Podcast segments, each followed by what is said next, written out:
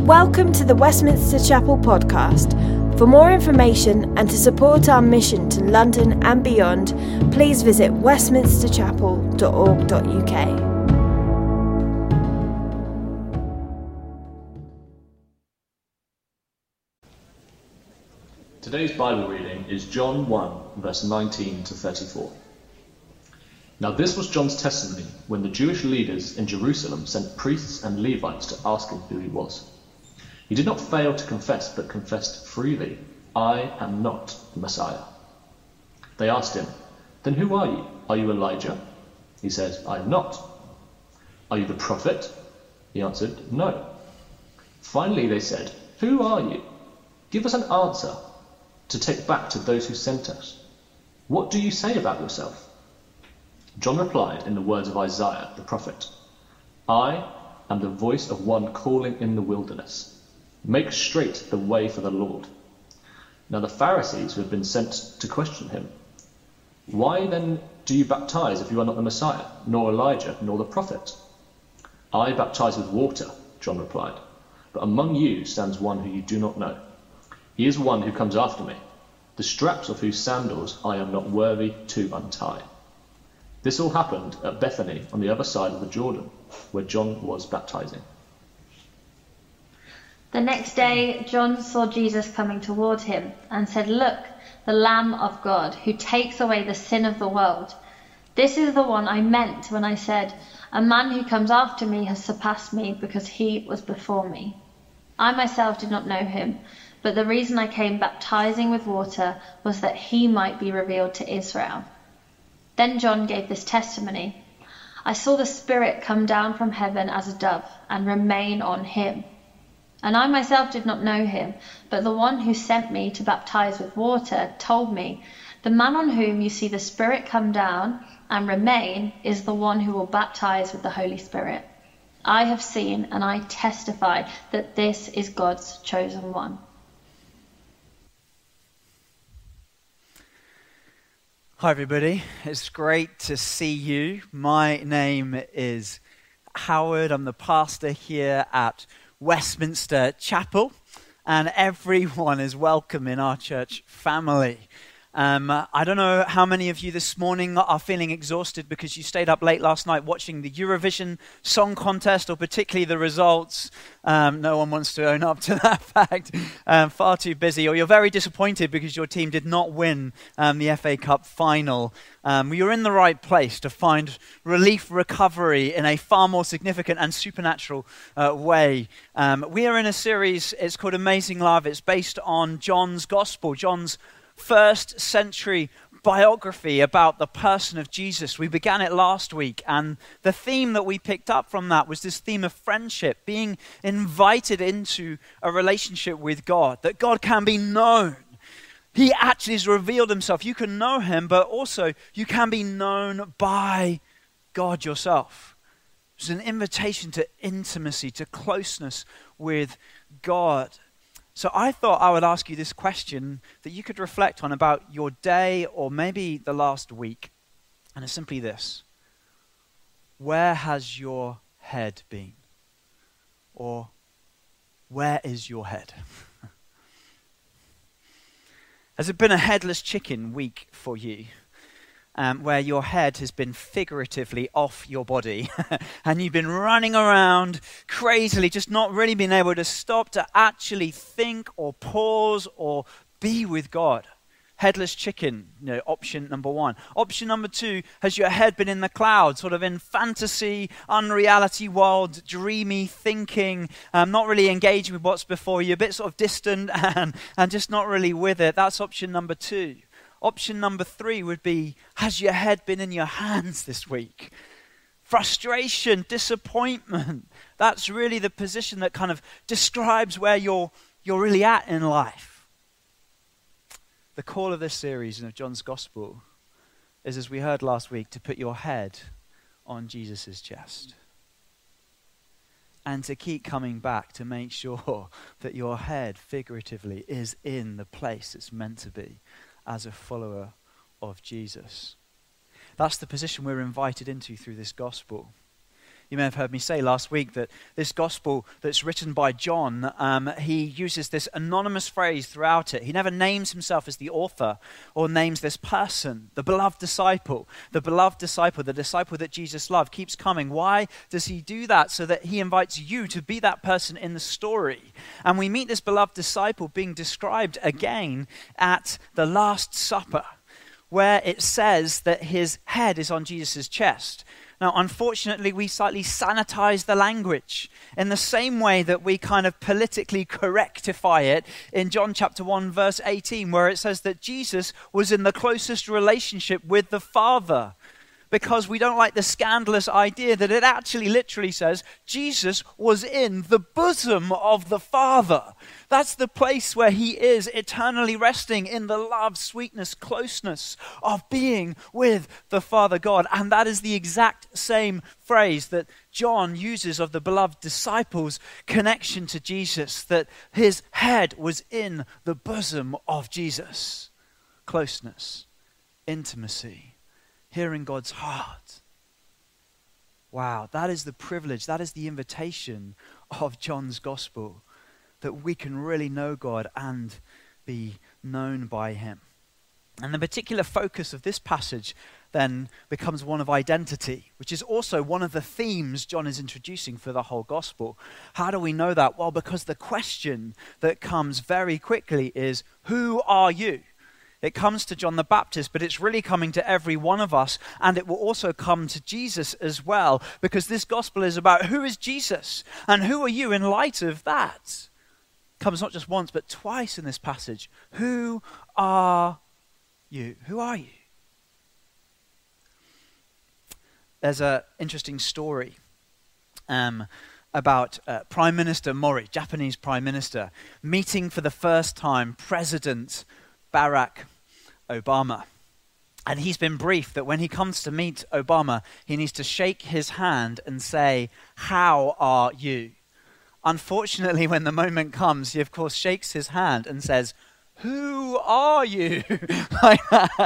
to arguably one of the most powerful people in the world. um, awkward moment. What does Obama do? Well, Obama, slightly shocked and surprised, um, steps back uh, and then. Um, and then finds a sense of humor and says, um, I'm Michelle's husband. I think it's a brilliant answer, um, which is great. Who are you? How would you answer that question? How would you answer that question? I need to backtrack a little bit for a moment because the story I just told you actually wasn't a real story um, because you can go on a, a, website called Snopes, a fact-checking website, um, and this is kind of the way these things kind of come out. They're sort of like they develop over time, don't they? These, these sort of urban legends of what happens, and it turns out that President, so Prime Minister Mori, wasn't actually in office at the time that that story was said to happen. Very easy to find out. Snopes, uh, fact checking websites, that they'll show you this kind of stuff. Now, why am I doing that? Yes, I wanted a nice, humorous story to kind of introduce the theme of identity. I'll own that. But I also wanted to illustrate the, the difference of the kind of material that we're looking at. That if Snopes was around when this gospel was first circulating and they were doing their fact checking work, they would have gone, This is the real deal. This is authentic. We can't prove this thing wrong. It's not made up, it's not fictitious. Some signs that that's the case would be the names that John uses in this gospel. That they're from the first century period in Palestine, in this part of the world. That's really interesting because if you were writing 100 years later or 300 years later, it'd be really hard to know what were the most common and popular names at that point, at that time in history. John gets that absolutely spot on. The fifth, we now know, it's only come out in like the last sort of 10, 15 years. They've done sort of all these archaeological studies of what was the most popular names back then. The fifth most popular male name was John at that time. And that's why John has to differentiate the different types of John. That's why you'll hear it's John the Baptist or John the brother of, because it's a really common name, and otherwise you wouldn't know which name you're talking about. You would not know that. I don't know what the most popular name was in France 100 years ago. I don't know. But John did. Factual accuracy. He gets all of the details of geography right.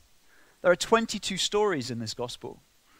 Every one of them has a geographical place associated with them.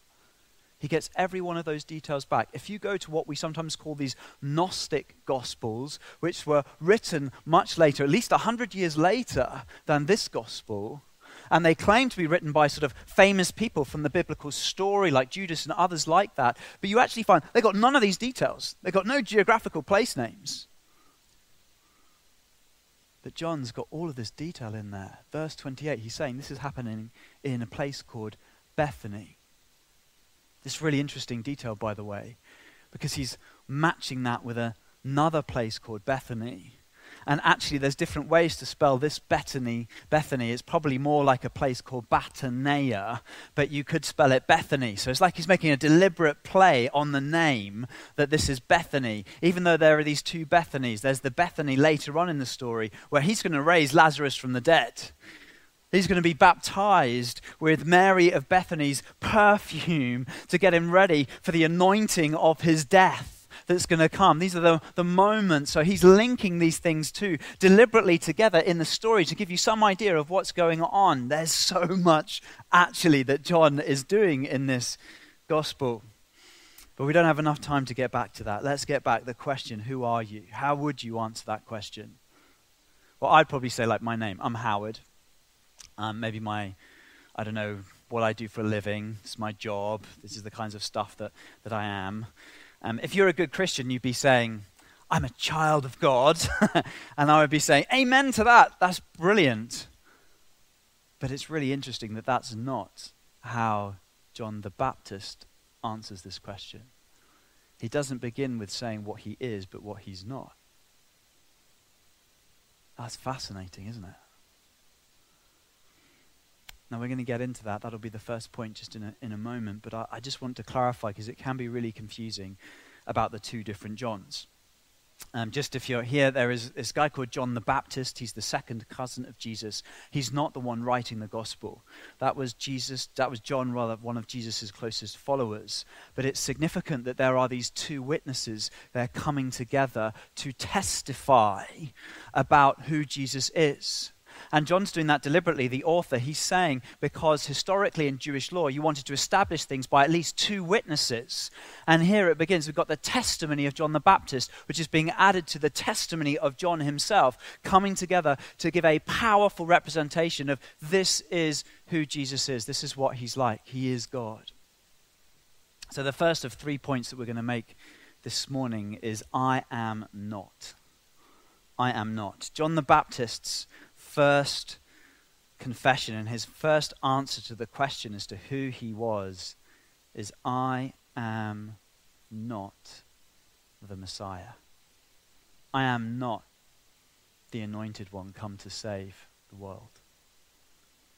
I wonder if anybody here needs to confess their savior complex today. Are you a rescuer type? Are you the kind of person that just automatically needs to reach in and help people? Do you have an obsessive need to help people in order to feel good about yourself? You see, it's a very noble thing to sacrificially want to help others. Absolutely. Even biblical thing, even following the example of Jesus. But when that becomes your identity, when that defines who you are, when you actually end up helping people, it can be more to validate yourself than to actually help them, which means you can become blind to whether you are the person who is really meant to help them. There might be somebody else who's better than you to actually provide the help, but you're not seeing that necessarily because it's all about about you providing that kind of help. It can even hinder a person if you're not careful, because they may not need that help. Your helping may be hurting them, it may be creating a sense of codependency where they become reliant on you in an unhealthy way. How do I know this? Because I, I do it. because I'm guilty of this. I do this a lot. I think we all attempted to do this. Why? Because we want to be the hero or the heroine. We want to be the star. But so often, like, we just, just fail to live up to that. we, we discover that we don't have superpowers. I find it really interesting. I think this is a sort of uh, an interesting point of popular culture that the heroes that we used to have out there have now become far and far more fallen and gritty and real and authentic over time. You know, they used to be like, that's the hero that we put up there, and I'm going to be like that hero. But we've really quickly discovered I can't. So what happens? They come down to our level. Um, whether that's you know Jason Bourne, whether it's James Bond, whether it's um, Batman, they're sort of more flawed and dark and sort of uh, you know they're, they're sort of not the, the perfect squeaky clean hero that they once were. So we could relate to them more and we'll still pay to go and watch them rather than just say, it's just irrelevant. How do I connect? I can't place myself into this story anymore.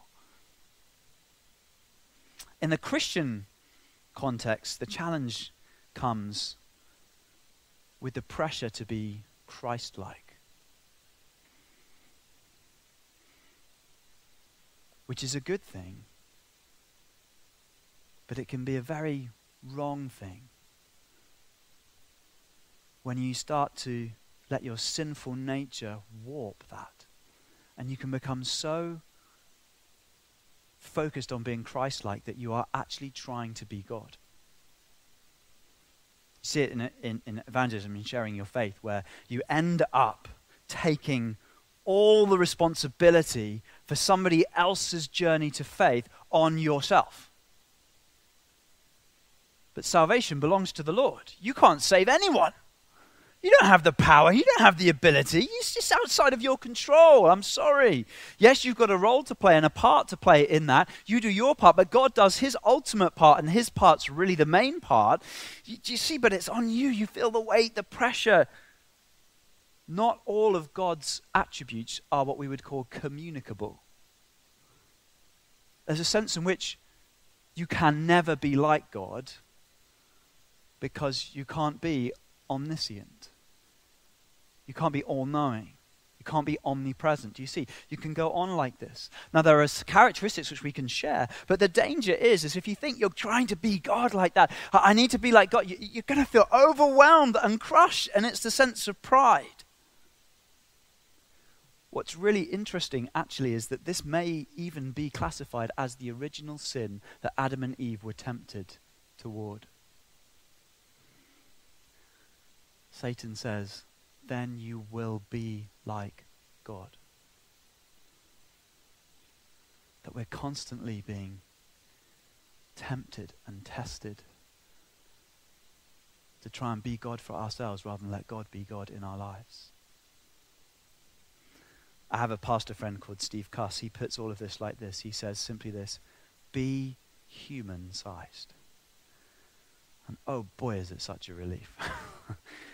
A sense in which you can just relax and say, like, I, I, I don't need to be God. I can't be God. I need to repent of that. I just need to be human.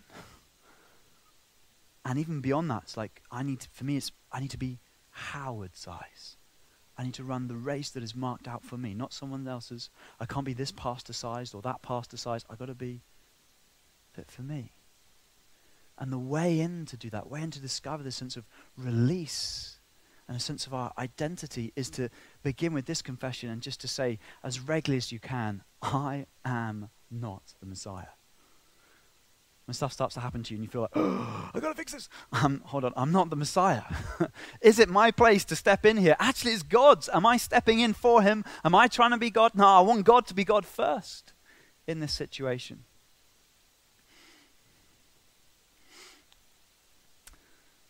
The time when this most powerfully impacted me was some months ago, and um, I was journaling. I've been studying through John's Gospel for a while um, to get ready for this series. I wanted it to have real life in it, so this was God speaking to me. And if you've been around for a while, you know that my model is, is SOAP, scripture, observation, application, and prayer. So I work through that. I write out a few scriptures, but I just want to read out to you like what, what God said to me, what I felt God was saying to me in the moment when I felt a sense of real power when I first encountering this truth of I am not.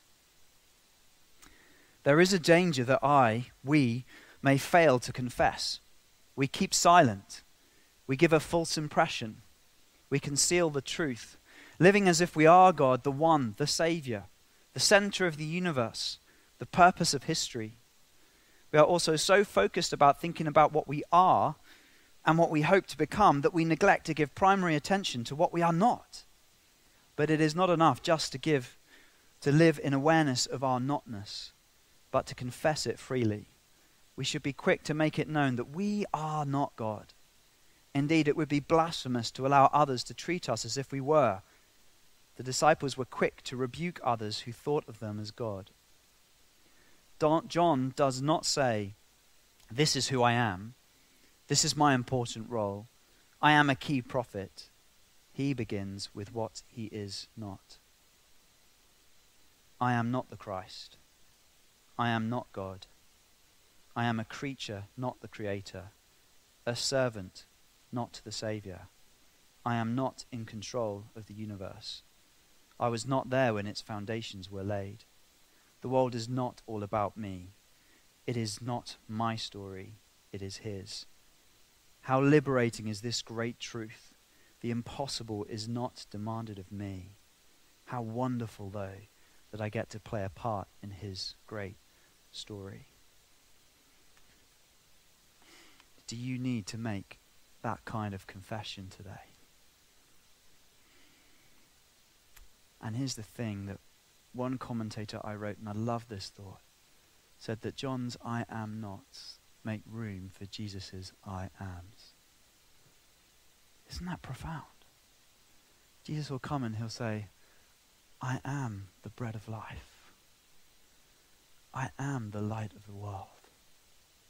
I am the resurrection and the life. I am the way, the truth, and the life. And by us saying, by you saying, I am not the Messiah, you're making room for Jesus to be all of those things, for you to encounter and experience the fullness of who God is and what He's like. That's the first point. I am not. The second point is in the words of Scripture. John replies having gone through these, I am not, I am not the Messiah, I am not Elijah, I'm not a prophet like Moses, he then starts to explain who he is. And he's replying in the words of Scripture. He's saying, in the words of the prophet Isaiah, verse 23. Now, many people today, I think, define themselves externally by what's going on around them, by what other people are saying about them, by what uh, culture around them, or they've grown up in values and thinks is significant.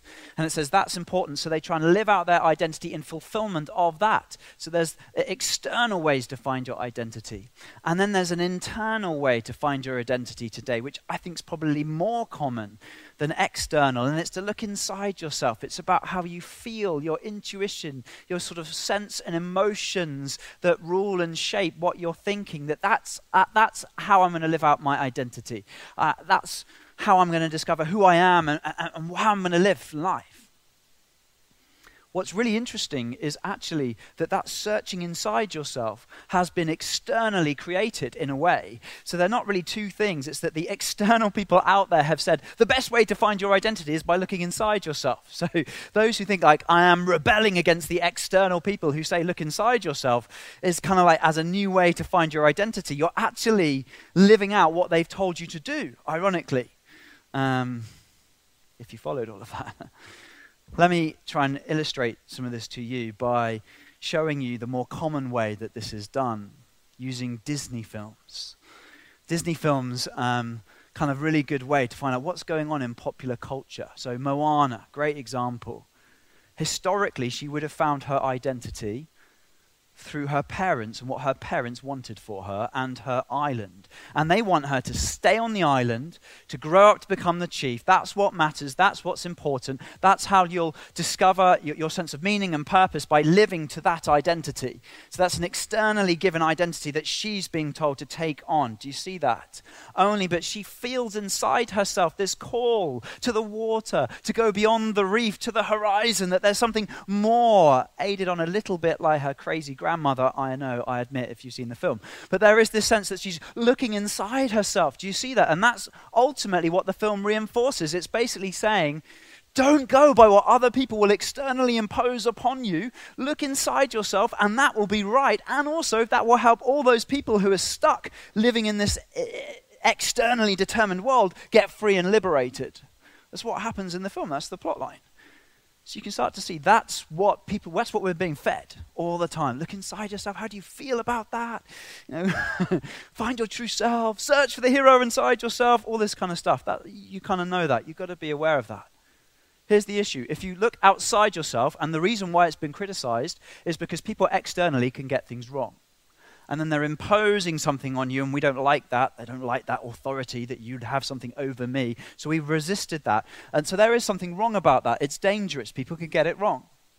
And you're submitting to something that's not correct.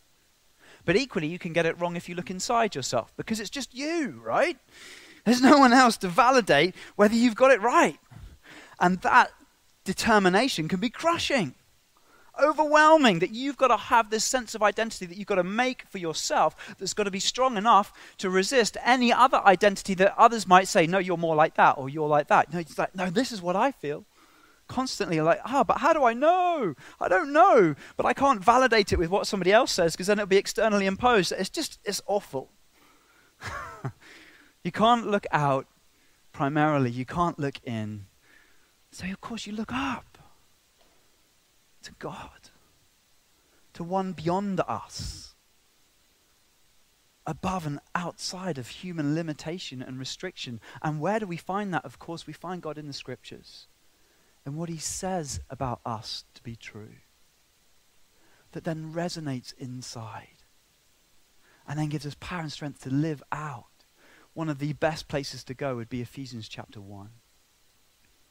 For a Christian, this is it that you are loved, restored, healed, forgiven through faith in Jesus, adopted into his family.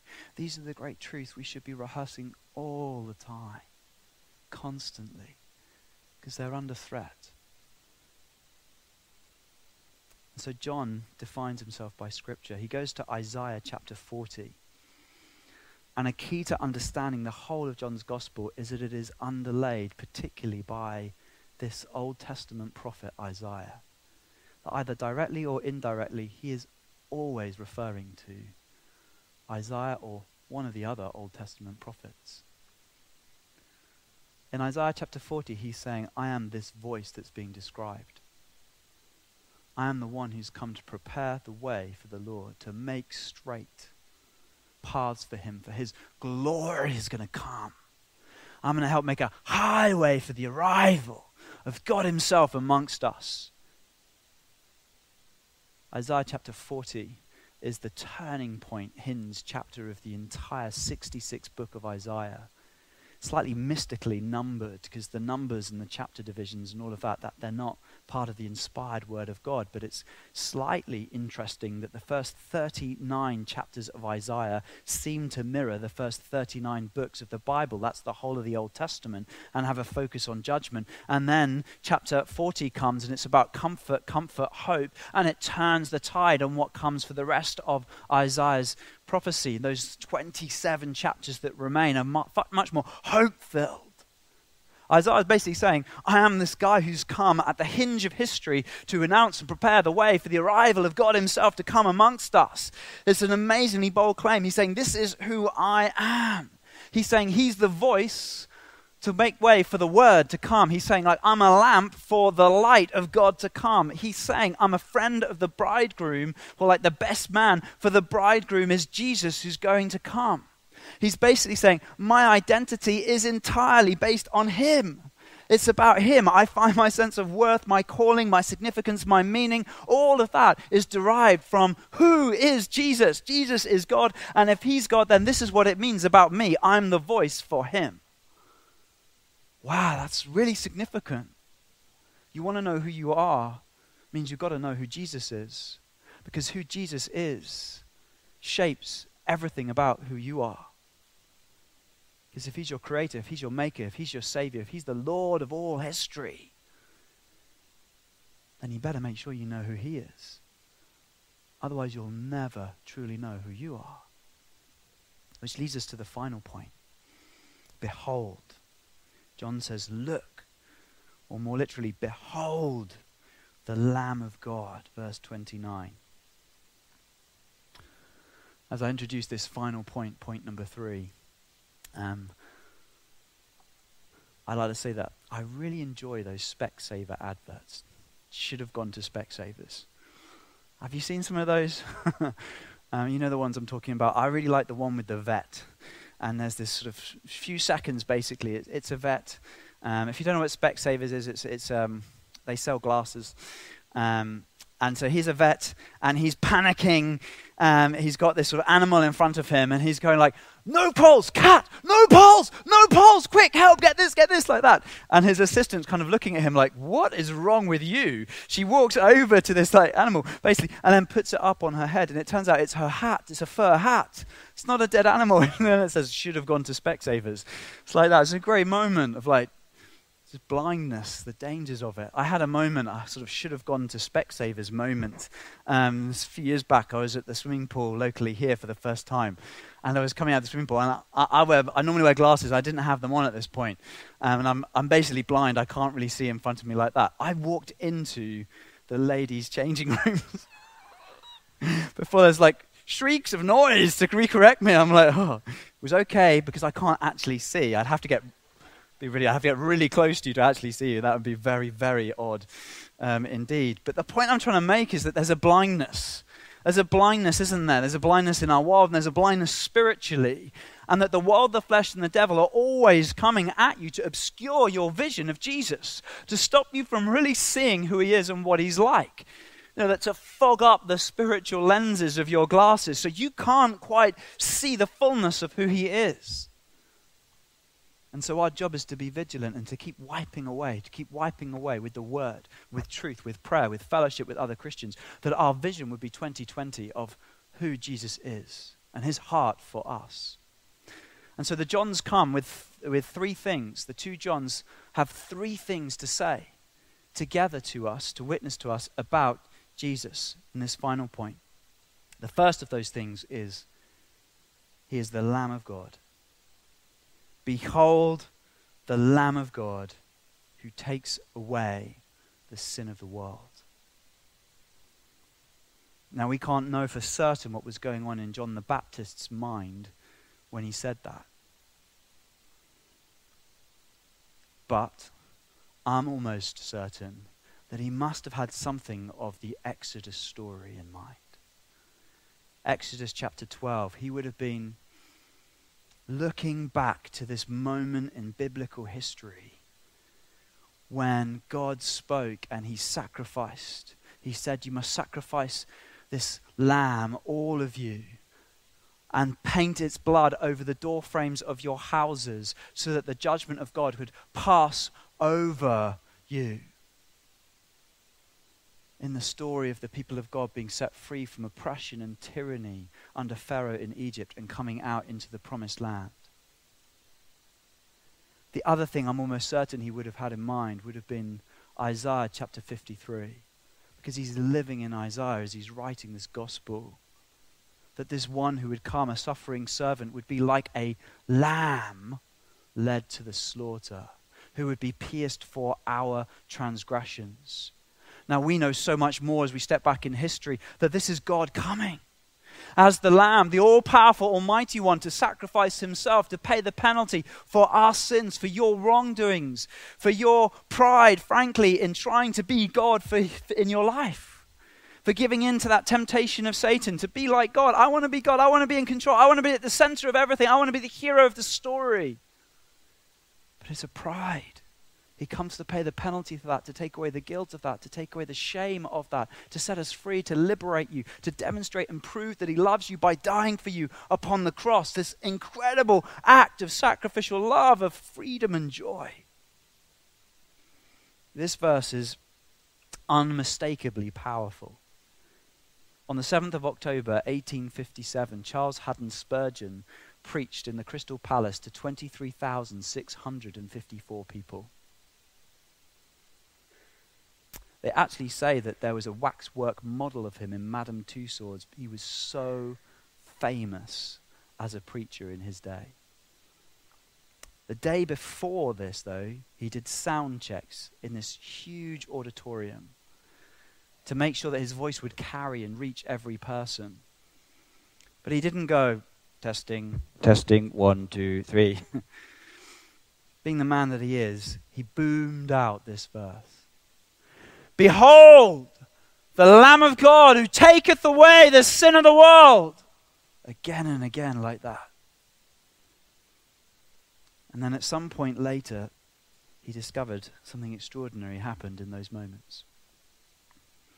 In one of the galleries, a workman who knew nothing of what was being done heard the words, and they came like a message from heaven to his soul. He was smitten with conviction on account of sin, put down his tools, went home, and thereafter, a season of spiritual struggling, found peace and life by beholding the Lamb of God.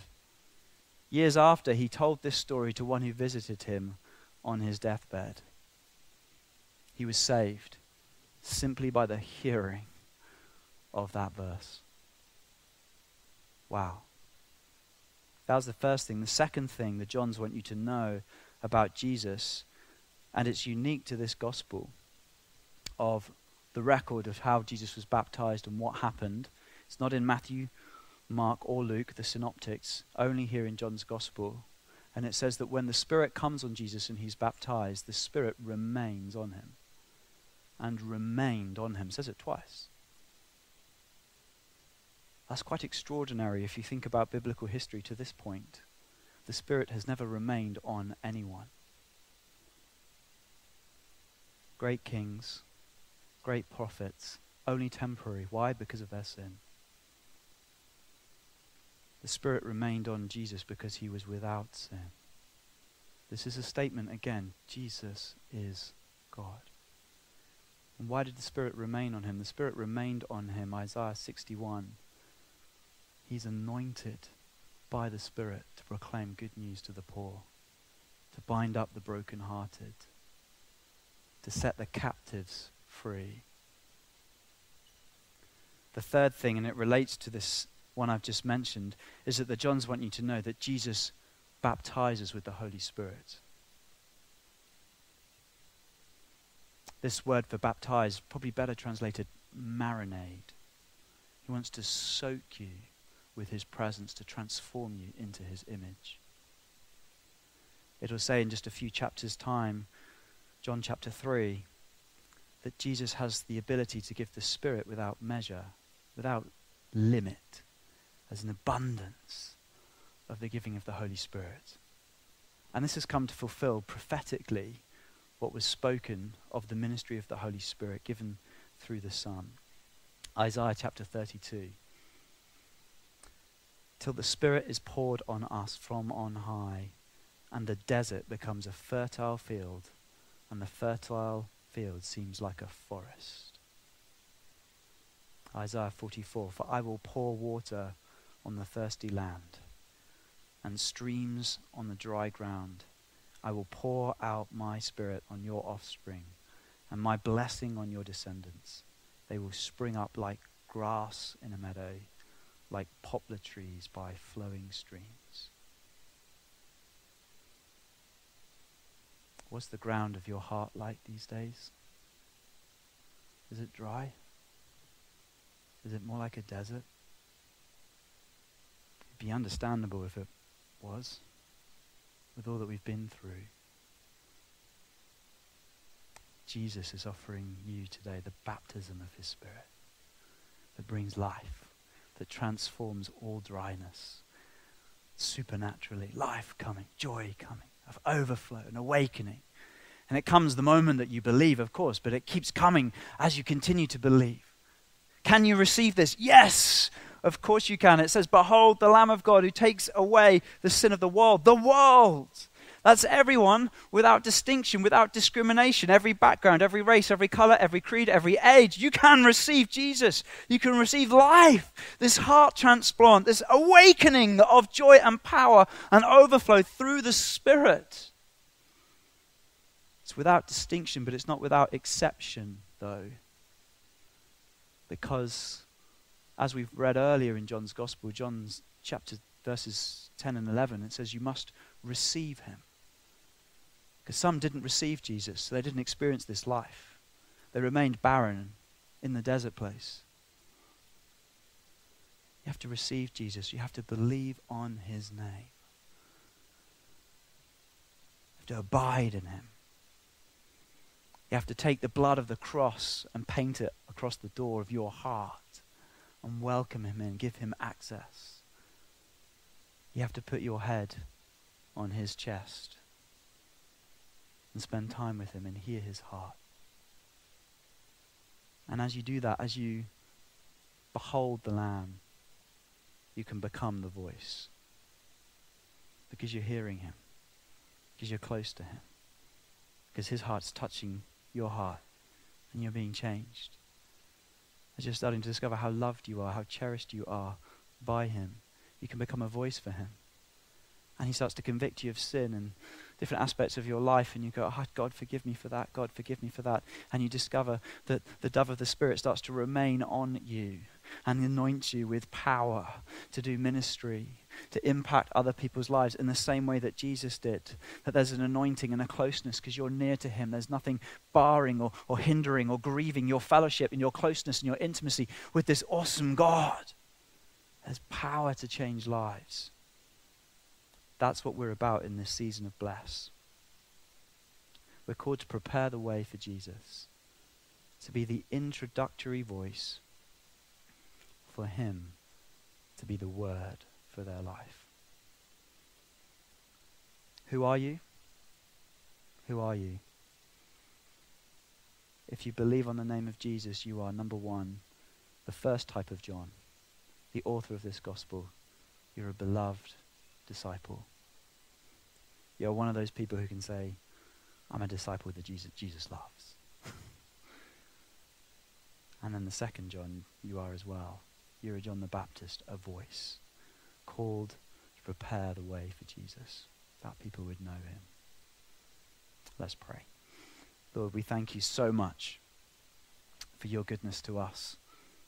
We thank you that you came to die for us. Forgive us for trying to be God. Forgive us this great pride where we think we know better, where we battle and wrestle to be in control, where we step in to do things automatically without even speaking to you first. Lord, we say today that we are not messiahs. We come to make room for you to be God, for you to show up in power, even in this moment right now. Lord, we define ourselves by what you say about us, that through faith in Christ, we are your children. We're adopted. We're saved. We are loved.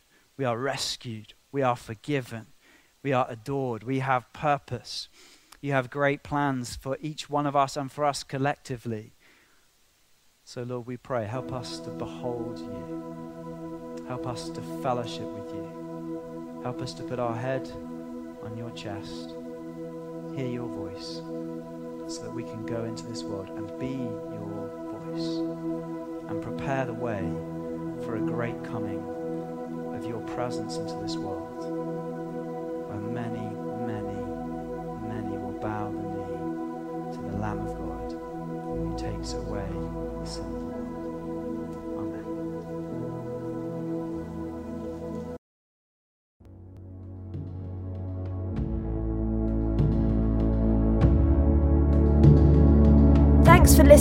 sermon audio from Westminster Chapel. If you'd like to partner with us in making disciples and sharing the gospel, please consider making a one off or regular donation.